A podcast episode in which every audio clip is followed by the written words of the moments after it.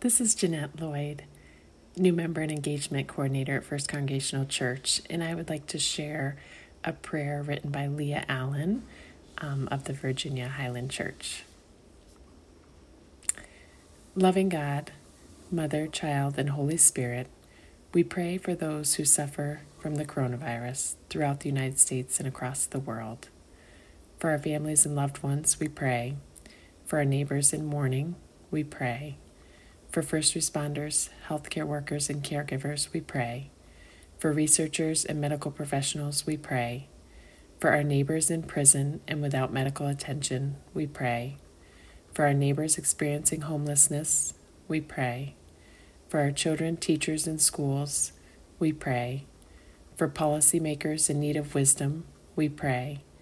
For communities to practice faithful resistance, we pray.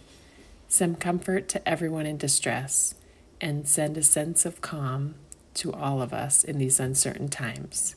Hear the cries of your people, vulnerable and afraid. Teach us be, to be kind to ourselves and to one another.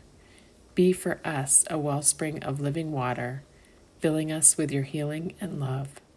Remind us of that which makes us human, to accept uncertainty without losing hope to trade anxiety and despair for patience and peace, to find joy in the simple things, to speak and act with compassion, to love always.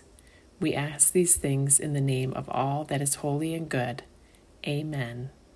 May it be so.